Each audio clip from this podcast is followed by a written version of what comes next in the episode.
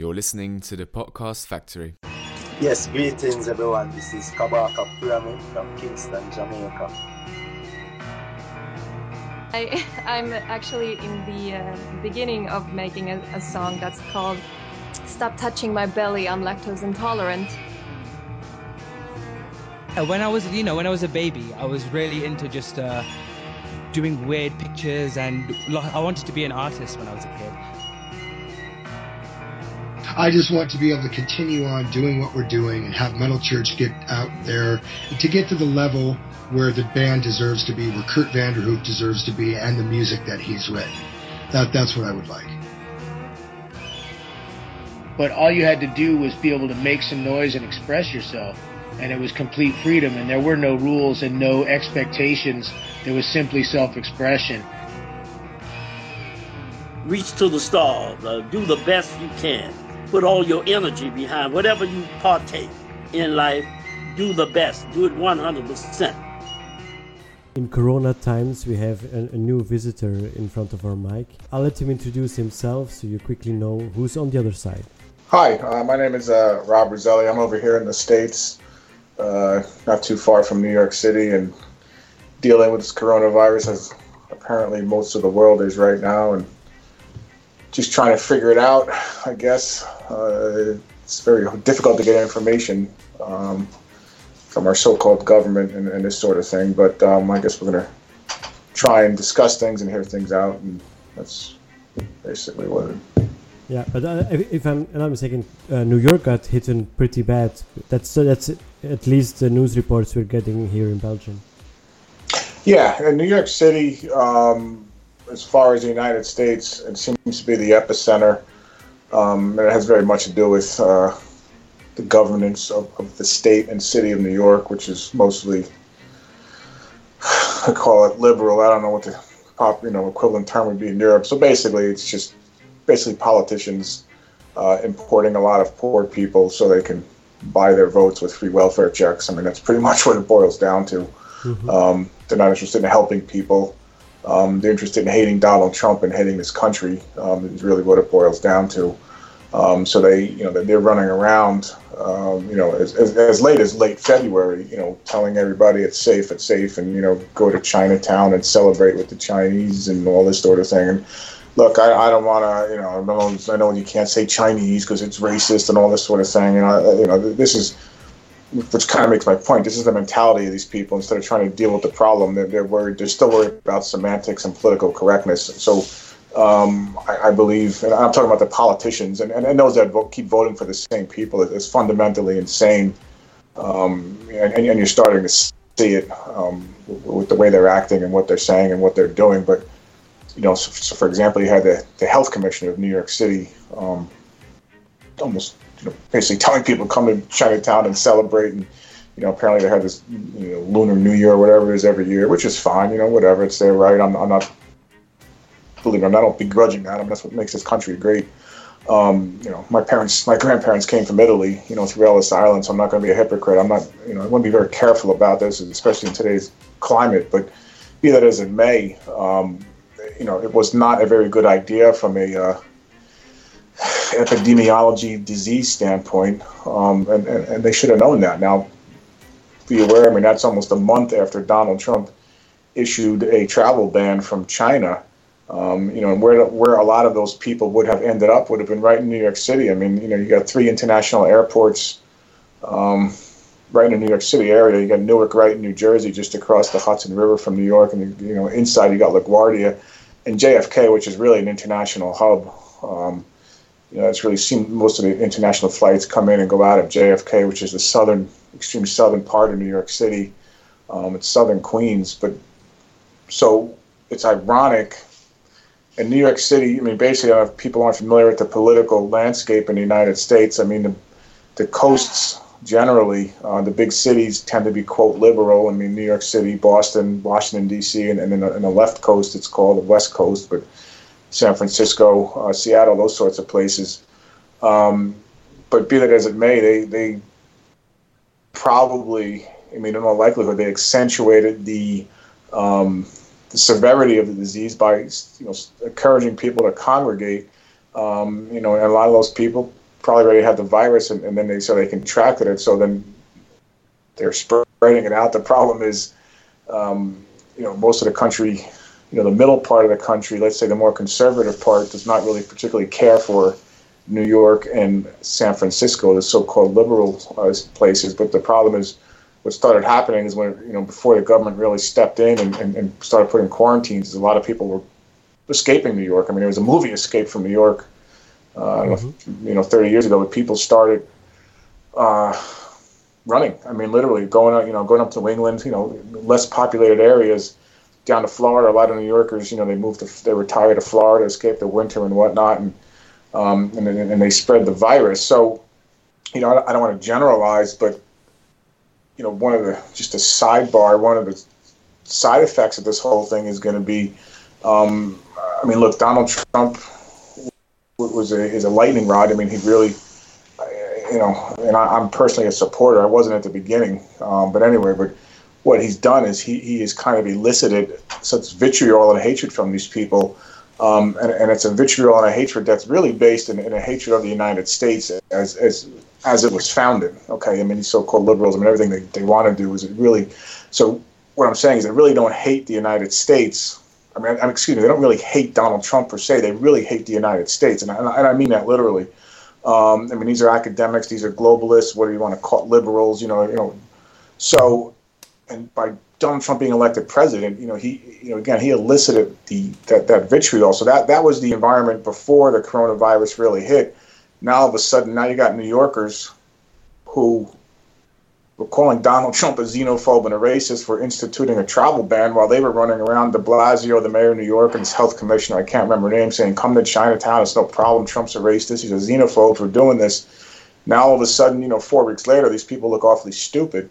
The problem is that the political fractures that existed prior to this have gone up exponentially, and now the rest of the country really hates New York, and I'm not saying that's correct position, but I'm just saying the reality of it. So that's another thing we have to pay attention to. I mean, this country's going. It was really heading towards a civil war, and I'm not advocating that. I'm just talking. You understand? I'm talking very objectively here, and I'm not encouraging that. But again, just because there's such disagreement between really most of the country and the big cities and the coast and the universities and northeastern universities and this sort of thing. And there's a reason for that. And we can get into the quote conspiracy theory side of things if you want, but I'm just giving you the on the ground situation. So, so for example, what's happening in the state of Florida, I mean, the state police are sitting on I-95. I mean, that's the main highway that runs down the East Coast from Maine down to Florida. They're sitting on I-95 and not letting people from New York in to Florida. And Florida's a very conservative place, and as are many parts of New York. I mean, once you leave the city, as is the general trend in this country, once you get outside the cities and away from the universities, the country is still more traditional. It's more conservative, more Trump-type people.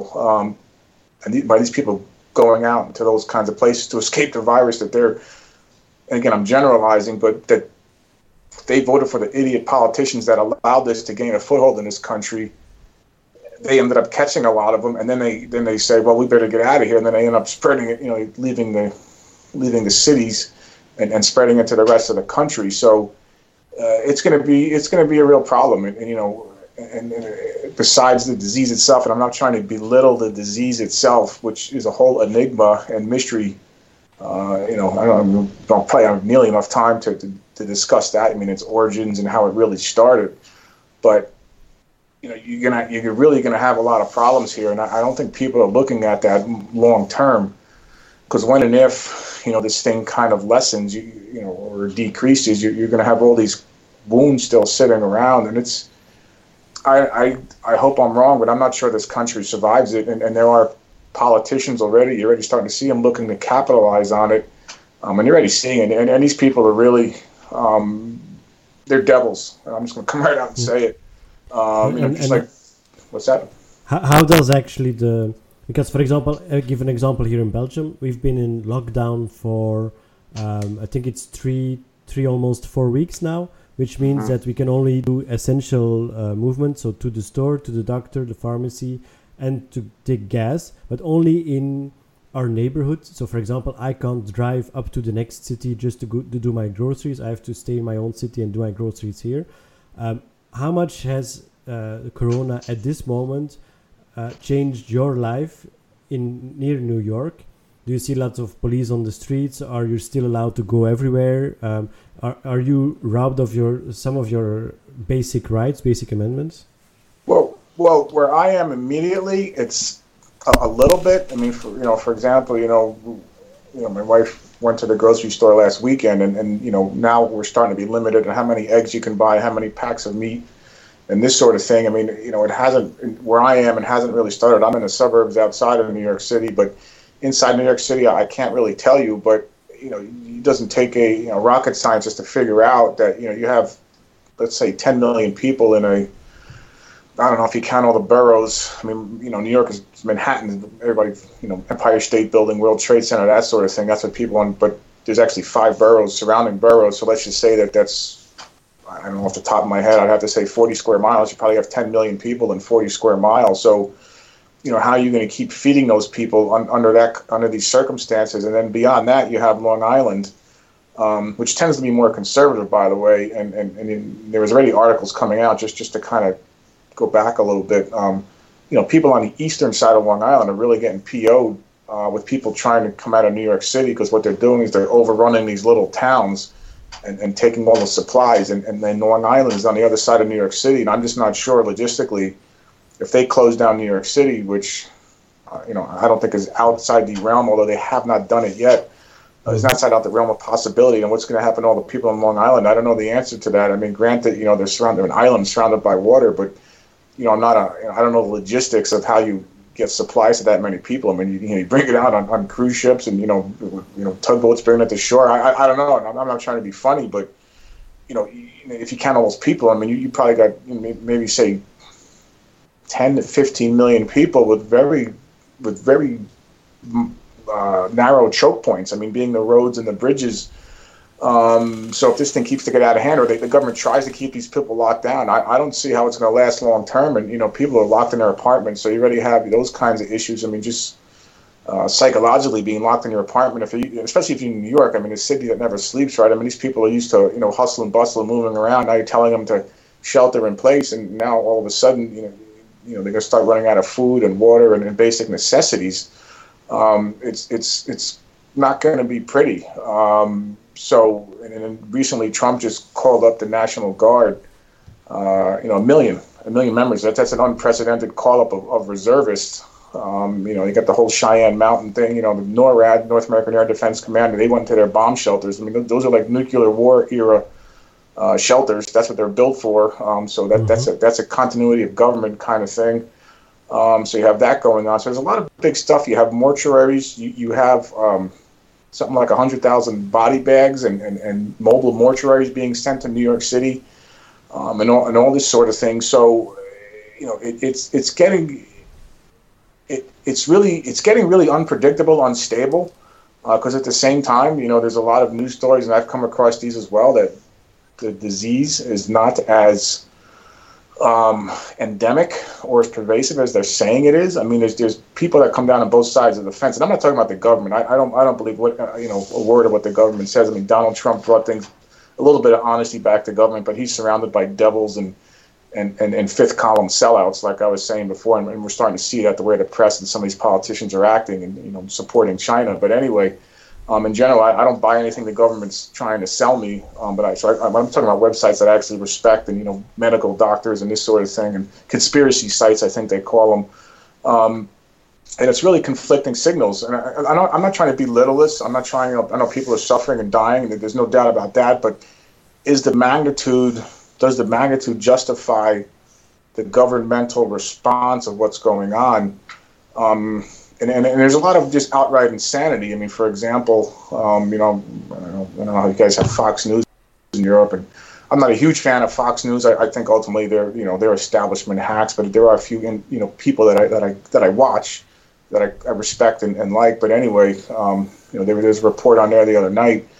They're releasing prisoners in a lot of cities all over the country, and these governors, why would you release and dangerous prisoners. I mean, at the same time, they're trying to implement draconian laws, shelter in place and don't go out. Of the police are going to arrest you. I mean, certain places are worse than others. I saw the mayor of Washington D.C. saying if you're on the streets and you don't have a good reason, we're gonna haul you in. And then they're shutting down gun stores. I mean, I don't know how in Belgium, I don't know, but the Second Amendment's very big in this country, and the founders of this country put it in there because they didn't trust centralized government, right? I mean, they came out of Europe. They didn't like the Catholic Church running things. They certainly didn't care for the King and the Queen of England, Bloody Mary, and all that. And they didn't want a strong central government. That's the mentality they came up from. And then they put the Second Amendment in there as the ultimate check against government overreach. I'm not sitting here. Again, I'm not advocating violence or a revolution or anything like that. That's just basic historical fact. So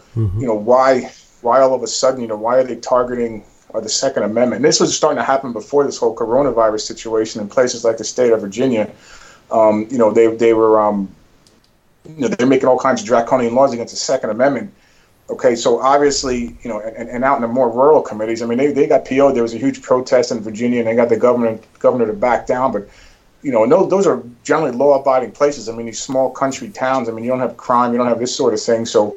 And obviously a criminal, if you're an MS-13, which is a very dangerous Mexican gang that they just let waltz across the border unchallenged and that sort of thing. But, if you're one of those gangs, I mean, you're really going to go register your gun, so it's ridiculous. So, again, and if you look at, gun control, the biggest advocates of gun control are people like Adolf Hitler and Mao and Stalin and all that kind of thing. And I'm not trying to be funny here, but the liberals in this country hate the Second Amendment, and because it symbolizes red state America or conservative America, and plus they're power hungry. So they're using the point I'm trying to make is they're using this virus to cover over or kind of camouflage what their real political motives are, which is, they're very pro. What do you call it? Criminal. They're letting criminals out of jail. At the same time, you're making it a crime for normal people, to go out and get a gallon of milk. I mean, it's being a little bit of an exaggeration, but that's basically where it's going. At the same time, you're not allowed, and the police are getting the coronavirus, and their police is already undermanned, to deal with the crime wave that these people have brought on with their open immigration policies, like as you're dealing with in Europe. And I'm not saying, look, I'm not being a hypocrite. Look, if I was in Mexico, I'd probably be doing the same thing to try to get to this country and to make a better life for myself. I'm not saying that at all. But the problem is, you let anybody across, and, a lot of that's gangs, Hezbollah from Iran. I mean, if they caught all kinds of characters on the Mexican border. So you have to believe those are the people that they've caught who has gotten in. So that's a whole other issue that we need to worry about here on top of everything else. But, just getting back to the major point is that they're moving their political agenda under the camouflage of this virus. So you think we have a racist criminal justice system. They're letting these people out and on the streets while at the same time they're arresting legitimate citizens. So there's a political agenda to it. Planned Parenthood, which is the abortion provider, they're calling on healthcare. The government's shutting down all non-essential, services, and they're running short on medical supplies. But yet, we have the resources to still provide abortions and kill babies in this country. Some state governors tried to stop it, but they were sued and they lost in court. And the federal judge or whatever listed, removed the injunction against. So now in all this, you can still go get an abortion, and whatever medical supplies they suck out of the system, they're still using. So. There's some real evil going on here, and then of course you got Nancy Pelosi, and I don't know how close you guys follow American politics, but they're already talking about investigating Trump over his response to this virus. And I'm not trying to deify the man or saying he's perfect at all, but these are the same people that were calling him a xenophobe and a racist for instituting the travel ban that probably literally saved a lot of their lives. And I mean literally, like the people, like by Trump instituting travel ban, he probably saved. Maybe tens, hundreds of thousands of people in New York's lives. Yet they're the ones supporting the politicians, because it was New York and California politicians, the main ones going after Trump. So now, the people you voted for are going after the guy that literally saved your life. So when I say these people are evil and deviants and they really hate America, you're really starting to see it. So you got those kinds of situations going on, and people aren't going to put up with that for long. And then you have the whole Chinese question. I personally believe, and there's all kinds of stories coming out, and people call me a conspiracy theorist, and I guess for years I have been, but now it's everything I've been saying, unfortunately, turning out to be true. And other people, I'm not the only one, but anyway, you got to look at the Chinese, how they reacted to the virus, and in my view, I'm just connecting dots here, it's an unnatural virus. And I think they stole it from the United States, or was given to them. I mean, there's professors up at Harvard University and these kinds of places that have recently been arrested for, trying to ferret out of the country vials of SARS and this sort of thing. Over the last year, they've been catching these people, and now all these news stories are starting to come out all of a sudden. Canada, the same thing. So, you had China lying about the virus, lying about the origin of the virus, the severity of it, and in the months leading up to it, buying up all the medical supplies. I mean, Australia has a big problem. They bought up all of Australia's medical supplies. Canada, the same thing. United States. So they were buying up medical supplies all over the world while they were lying to the world about the severity of the virus that they created. So again, and then in this country, you still have the same politicians that hate Trump going after Trump for his response, but at the same time, they're saying how great China is. So when I say there's a fifth column movement in this country that's entrenched itself through the so-called universities and these politicians, I'm not saying that to be funny. I'm saying it's becoming real, and this virus, I think, is exposing it, as well as serving as a cover for a lot of these evil politicians to institute a lot of policies that they would not have otherwise been able to do. I mean, they're granting themselves emergency powers with a lot of this stuff, and the Constitution's being revoked. It was being revoked before this, but now that those trends are being accelerated, and I think the Chinese are sitting back and watching this, and they created it. They created it with the intention of I'm convinced of using it on the United States, because this is World War III, and they have a lot of help in this country is the overall point. So we have that to worry about,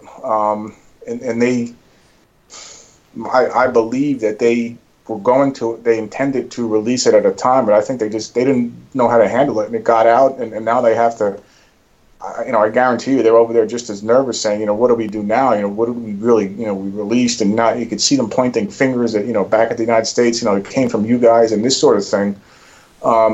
So there's a lot of, other pressure points coming in on this, mm-hmm. that we have to, we're going to have to deal with. And I'm not sure this country survives. I as a matter of fact, and this is where it kind of gets on the biblical side of things. I don't think this country makes it, because there's too much fracturing going on, and we've been sold out. I mean, we've been. And what exactly do you mean with the country doesn't make it? You mean the states won't join in together? Is that what you mean, or?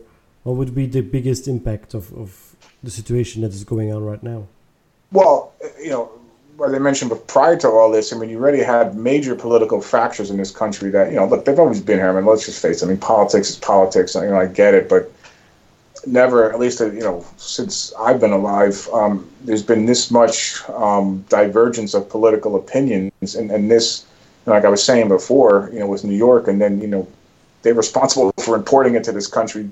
Trump tried to save them, and now they're idiot politicians that let it in. Now they're trying to escape, and giving it to the rest of the country after they were warned. But so what's going to happen is you're going to have a lot of finger pointing, and it's already starting. And now on top of just political differences, you're going to have fractures. I mean, there's already states. I mean, it's already happening. I mentioned Virginia, the state of Virginia before. There's counties in the western part of the state, the more outlying outside the cities, that were talking about leaving the state of Virginia and joining up with West Virginia. And why is that important? If you extrapolate that situation over the rest of the country, I mean, you have sections, like let's say take New York, for example. I mean, once you leave New York City becomes very conservative, more red state, more Donald Trump-ish, the further you get out from New York City, the outlying communities. But the problem is New York is very, quote, very liberal, because you got 10 million people in New York City that, that are just very liberal, and that's just the way it is. So the numbers, they outweigh these outlying communities, but so they hate, the upstaters hate the downstaters in New York. I mean, in California, the same thing. There's sections of California that can't stand San Francisco. So what's probably end up happening, you're going to have groups of states, Texas, Oklahoma, Louisiana, that are going to just say, the hell with you people are all nuts. And then people from California, many of the liberals, what they tend to do is they tend, and this virus, it kind of accelerates that very much. I mean, they tend to ruin places and then leave, and that's what's happening in a lot of places. California, they ruined California, with all the problems they have, and then they moved to places like Texas, more conservative, and they end up getting into politics and ruining those states. I mean, that's what happened in the state of Virginia. It used to be very conservative, but they moved in and ruined it, as well as the illegal immigrants and the illegal voting and the voter fraud and all that. So, and people see what's going on. So you're going to have country, split into, say, 6 or 7 sub-countries, but that's not going to work. I mean, that's what the Civil War was basically fought to prevent that from happening, and that was 150 years ago. So if it happens now, if you're China, you're basically licking your chops. I mean, even if they released this microbiological weapon too early by accident or whatever, you're ready to, how the United States is going to defend itself from a literal physical invasion, and the answer is it can't. Because you got an aircraft carrier in the Pacific now that can't operate because it's its crew is infected with the virus. Mm-hmm. Trump just called up 1 million reservists, so all the resources of the military are being pointed inward. And don't forget, you have, I mentioned briefly before, you have all kinds of characters coming across the the Mexican border. Look, people looking to find a better life. I get it, and I'm not begrudging. Like I said, I would do the same thing, but there's a percentage of those people that are, like I mentioned, Hezbollah, they're catching people from all countries all over the world. I mean, they were Chinese. I mean, how many Chinese special forces, how many Hezbollah are in this country right now ready to strike? And not just cyber attacks. You got EMP, they suicide bombers. How much more chaos can this country take? I'm not sure it can. I mean, you just unleash all this chaos. And then you move right in. And then at the top, you have a sellout press. You have sellout politicians that have been trying to get Trump out of office for 3 years. So you still got all those wounds. And they were all sham investigations and this sort of thing. So you have all that going on. And on top of all that, now they're already in the midst of all this panic and whatever the severity of this disease is. They're already talking about investigating Trump for his response to the virus. And meanwhile, he's the one that literally saved their lives. I mean, there's another situation. There's a Christian organization, Jerry Falwell, he's trying to set up tents in New York and Central Park. And the mayor of New York's worried, well, he's anti-gay. And I happen to be Christian. I mean, maybe we can conclude with that because I think that's very important here in this context. But anyway, they're worried that he's prejudiced against gay people. So they're going to monitor what he's doing and how he's helping people. So you can imagine, when I say these people are devils, I mean that literally. I mean, you could imagine, here's a guy donating what he can, 60 hospital beds, plus workers who happen to be Christians, okay, to save them for a disease that they brought on themselves by voting, allowing this to happen, and by voting these idiot politicians in. And on top of all that, you're worried about that you don't agree with their Christianity.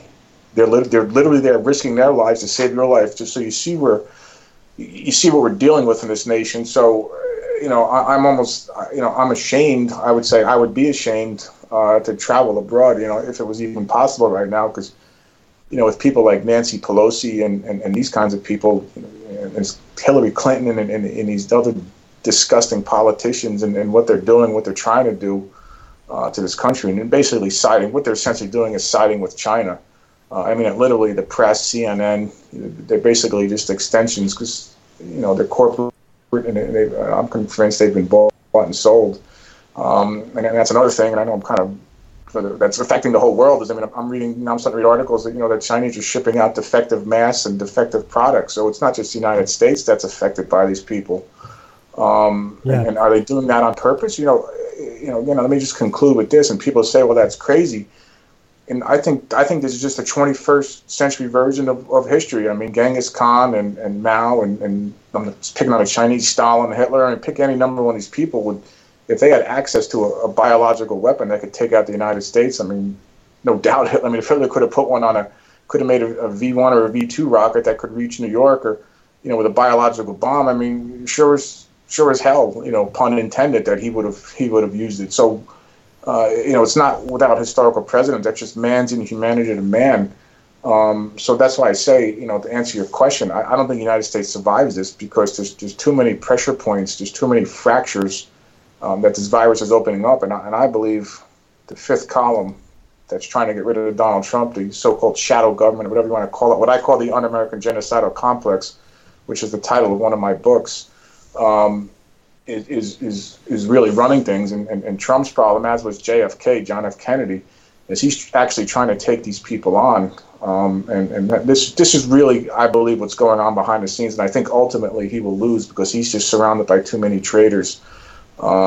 You know, in the case of John F. Kennedy, I mean, I don't know if you may remember, I wasn't even alive at the time, but he was trying to take on the Federal Reserve and the central bank and the CIA and all these kinds of things, just as Trump is trying to do. And they basically, you know, they shot him in broad daylight. So every other president after him, except maybe Reagan a little bit, but Reagan knew his limits, but every other president after him kind of got the message. And they're just paper-pushing schmucks is really what the presidency is. I mean, people, Americans, and I'm not sure how it is in other countries, but Americans go out and vote. You know, you get PO'd at the Democrats for 4 or 8 years. You go vote Republican, you know, Bush, Clinton, Clinton, Bush. You know, you throw in an Obama, another con man, another smooth-talking con man who's shooting his mouth off again, by the way. But anyway, so, I mean, and Trump kind of came in and busted up the club. And that was never supposed to happen. So that's why you're seeing all this vitriol. And like I said at the beginning, he's eliciting all this vitriol. So, you know, I guess I'm starting to repeat myself, but you just have to look at the big picture. So I guess, and I hate to say this, but I don't think the United States makes it out of this. And where do you see Europe in all of this? Because, yeah, we also have, for example, like you said, with the defective masks, we also here in Belgium got the same thing. Also here in Belgium, the other politicians are also going to question our prime minister, our temporary prime minister even, for how she handled the crisis at this moment. So the situation you're explaining, that people are questioning the leadership for how they react on this virus, that situation is also happening here in Belgium, and I imagine other countries too. But if America doesn't survive this coronavirus, what would you see the impact on Europe?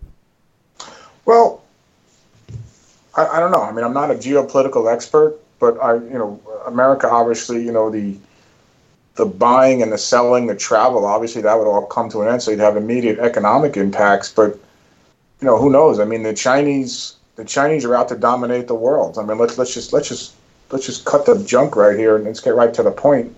And this virus, you know, was supposed to be an opening salvo in that attempt to take over. They've been buying gold, them and the Russians, you know, and dumping U.S. treasuries. And, you know, so, you know, talk about that insanity. You know, I mean, here we are. I mean, this is a country that hates us and really needs to remove us so they can control the world, take over the world. So I think if the United States out of the way, I don't think that bodes well for Europe at all, actually. You know, where do the Russians stand in all this? I don't know. I mean, I think Putin's an ultra nationalist, and I don't know how great or good, but it seems like him and Trump are trying to cooperate on some kind of level. You know, and I think they respect each other. They may not like each other, but I think they kind of respect each other. But I think at some point, I think Putin, when they get rid of Trump, I think Putin and the Chinese already just hate everybody. I think they want to take over the world. I'm not talking about the Chinese government. I'm not talking about the people again. But anyway, I'm talking about governments when I use these names. But I think what may end up happening, and again, this kind of overlaps. And you know, you didn't really ask me, so I didn't really get into it. But you know, the Book of Revelation, and I predicted this years ago. You know, I'm not one of these like you know rapture people, and you know these. I don't have time to get into it right now, but. The scenario I broke down as I foresaw in Revelation was pretty much the way it's breaking down right now. So in other words, the United States would be hit with some kind of very quick surprise attack and then, you know, and taken away very quickly, and the rest of the world just be kind of sitting around shell-shocked. And then you're going to have just wars breaking out everywhere, because if you think about it, if the United States goes, well, first of all, let's just say they get rid of Trump and these maniacs, half the country's not going to follow the new political leadership, and that's just the way it is. And I was talking about that before. You know, you're not really going to have a legitimate government in this country, especially if you get these political fractures I was talking about. And I think Putin, you know, he just had nothing else, just for survival of his own country. He may end up, you know, throwing a couple bombs our way just because he says these people are crazy and they have a fully loaded nuclear arsenal. and nobody really knows who's running the ship. I mean, I think it's to get that bad. And of course, if you're following the political situation, you know, everything was Russia, you know, and you know, Hillary's calling everybody a Russian agent, and Trump's colluding with Russia. So there's, you know, if you're Putin and you didn't any of this, right? And you're trying to get along with Trump, and you're trying to just run your own country and bring some kind of détente or at least a mutual respect.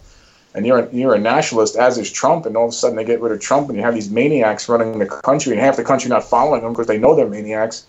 I mean, you may not have a choice but to throw a couple nuclear bombs and say these or some kind of invasion. These people are crazy. And of course, you got the Chinese, as I mentioned, just looking to take over the world, just like Genghis Khan. I mean, it's just 800 or whatever years later, it's just no different. It's just different weapons. You know, so you got them in the mix, and then the Chinese and the Russians never really got along. I mean, they were both communist powers, but you know, they never really got along themselves. And then you got Iran in the mix. You know, you got the Saudis with this oil war going on. I think you're just going to have bedlam. I mean, the unifying force, for better or for worse, than the United States not there. You know, you're going to have bedlam, and I think, you know, then you got Israel in the middle. Now we've been protecting Israel. Now they're not, you know, where's their protector? Now, you know, you got 200 million Middle Easterners that are going to make a move on Israel with the United States out of the way. And that's the scenario I predicted. So I hope I'm wrong. I hope, and I'm not a geopolitical expert, but that's the way it seems, the way things are going. So I guess the way to conclude is this thing is, you know, is way bigger than the coronavirus. I think it's way bigger. I think there's just chess pieces that are being played, and Trump knows this. Trump won't come out and say it because he's a very intelligent guy, but I think he may know this. And you know, that may be the reason why he's calling up 1 million reservists, because he knows he is expecting some kind of red dawn invasion of this country. Maybe the virus, and he's using the virus as cover to get all these people ready for what's going on. And this sort of thing, and that may be, you know, the push for gun control. I mean, Hitler didn't go, Switzerland, right? I mean, Hitler never invaded Switzerland because I think he was scared of everybody had a gun. He knew they were, you know, and that sort of thing. So, you know, you got a lot of that going on. So, you know, I guess just to kind of jump into the religious, I mean, my website's boxofsunglasses.com, and I don't know what the religion of you guys or people in Europe or people listening, but you know, it's universal, and I suggest people. I'm not trying to sell anything. I don't advertise and all that. There's a couple of books on there. Because I wanted to ask about. You mentioned that you wrote a book earlier, so my next question was definitely going to be for people that are listening right now and want to read more. And where can they find your books? Where can they buy your books? Where can they? Well, the website is boxofsunglasses.com. That's all one word. It's named after, I don't know how familiar, and it was a very popular movie here, you know, back in the 80s called They Live by John Carpenter. And I'm really not going to go too deeply into it. It's basically the situation where the government controls people by just propaganda and all this sort of thing. And you know, the main actor finds a box loaded with sunglasses. He puts them on and he kind of sees things the way they are. So that's the website. And then, you know, there's information on there. There's God's simple salvation plan, as I mentioned, because ultimately the creator of the universe is going to be in charge. He needs to be in charge of this mess because we've messed this whole thing up ourselves. But anyway, and then a book on there, The Un-American Genocidal Complex, where I trace the Anglo-American support for Hitler, you know, through the American Genics movement, Darwinism, social Darwinism. You know, and basically where Hitler got a lot of his ideas from in terms of the master race. You know, he had his own problems, but, you know, the inspiration he got from, you know, progressives and intellectuals in this country. And there, you had this kind of intercontinental love fest. You know, a lot of people don't know this, going on before World War II between Hitler and American, you know, academics and experts and people that were, you know, interested in evolution and this sort of thing. And, of course, that's also spawned Marx and Stalin and Mao and these kinds of people, and it goes into the AIDS virus, which I'm convinced was man-made, but that was basically child's play compared to what has been going on, and that was back in the 80s. But compared to the advances in technology and basically manipulating animal viruses and adapting them to humans and this sort of thing, you know, that kind of chicanery and evil has been going on. And, you know, at the time I wasn't not very popular position, but more and more people are starting to figure it out that maybe I'm not so crazy, but that's covered, you know, in my book, The Un-American Genocidal Complex, and I have another book, very shorter than that, it's called Pleased to Meet You, and that's obviously based off, you know, the Rolling Stones' Sympathy for the Devil, and that's more of a kind of a Orwell's 1984 conversation between a Satan character and characters out of Orwell's 1984 and what I call the shadow government. And they discuss world history going back, and you know, if you can kind of, if you remember the words from "For the Devil," you know, like doubt and pain, you know, and you know, I rode a tank in a general's rank and that sort of thing. So I kind of interject lines from that song and into the book and along the conversation, and it's kind of tries to put a logical, logical explanation for what's going on in a world that's going fundamentally insane as we speak. And I think, you know, certainly seeing it here in the United States, and you know, I mean, you're certainly seeing it there in Europe. And I, look, I'm not a well-traveled person. I'm not a geopolitical expert, but I read and I see what's going on, you know, with your leadership and, you know, importing all these migrants from poor countries. And again, I'm not saying I wouldn't be doing the same thing, but there's an ulterior motive. You're being overrun. Your demographics are being overrun, as is they're trying to attempt here. And it's not about helping these people. It's about bringing them in to overload the system, as well as get votes. I mean, they just want these people voting for them, is all it boils down to. And they do it through, you know, welfare and EBT cards. We call them EBT cards and SNAP cards. You walk into any store nearby, you get, quote, free food. But, you know, once the government gives you something for free, you become dependent on the government. Anytime the government wants, it can take that, quote, free stuff right back. And that's really, in other words, it's the honey trap. It's really not about helping people. And so I say these people are devils. And you're, you know, to conclude, the virus is accentuating and accelerating and exposing these people for what they really are. And, you know, I really hope I'm wrong, but I'm not sure Donald Trump is able to overcome all this, and does not end well, as I was mentioning. Yeah. So we should definitely do a follow-up interview in a couple of weeks, a couple of months. And again, we can see how the situation evolved after this interview. Now, of course, I want to thank you for taking the time to have this interview. I know we have quite some hours difference between us, and you still have a whole evening ahead of you.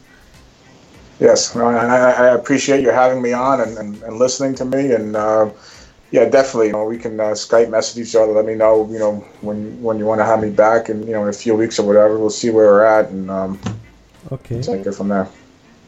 Thanks again, and we'll see each other then very soon. All right, thank you. God bless. Bye. Bye.